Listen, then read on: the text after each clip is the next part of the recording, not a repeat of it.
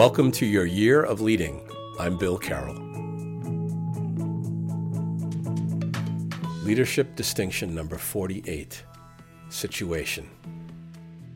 The work of rescue operations in the United States Coast Guard renders an important and almost always overlooked lesson for people in business. Telecommunications with small vessels at sea is often precarious, unreliable, brief. When first receiving a distress signal from a boater in trouble at sea, you cannot be sure how long the connection will last. What is the most important piece of information you need to know if help will be brought to bear on the situation? Where are you? Business management teams do not spend nearly enough time getting a full understanding of where they are. Scan a hundred different company business plans and you'll see loads of objectives, long lists of bullets, things the company wants to get done. You rarely see any documentation capturing conversations that explore why and how they got to the current situation in which they find themselves. But it is in this dimension that we find the reasons why we want to do the things we want to do.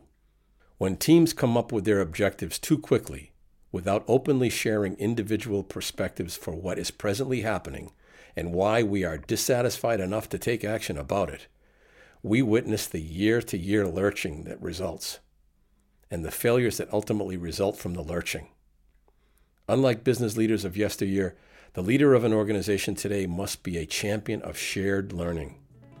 The heightened level of uncertainty that complexity leaves behind in its wake demands that all hands be on deck, that all eyes be on the horizon, that all perspectives be taken in. The situation that originally spurred your leadership initiative has changed, will change again, rapidly and unexpectedly. Take the time to garner what all members of the team are learning about where the business is today. Be quicker to listen and slower to set what you might think in your own mind should be the objective. In the churning sea of business, you are your only rescuer.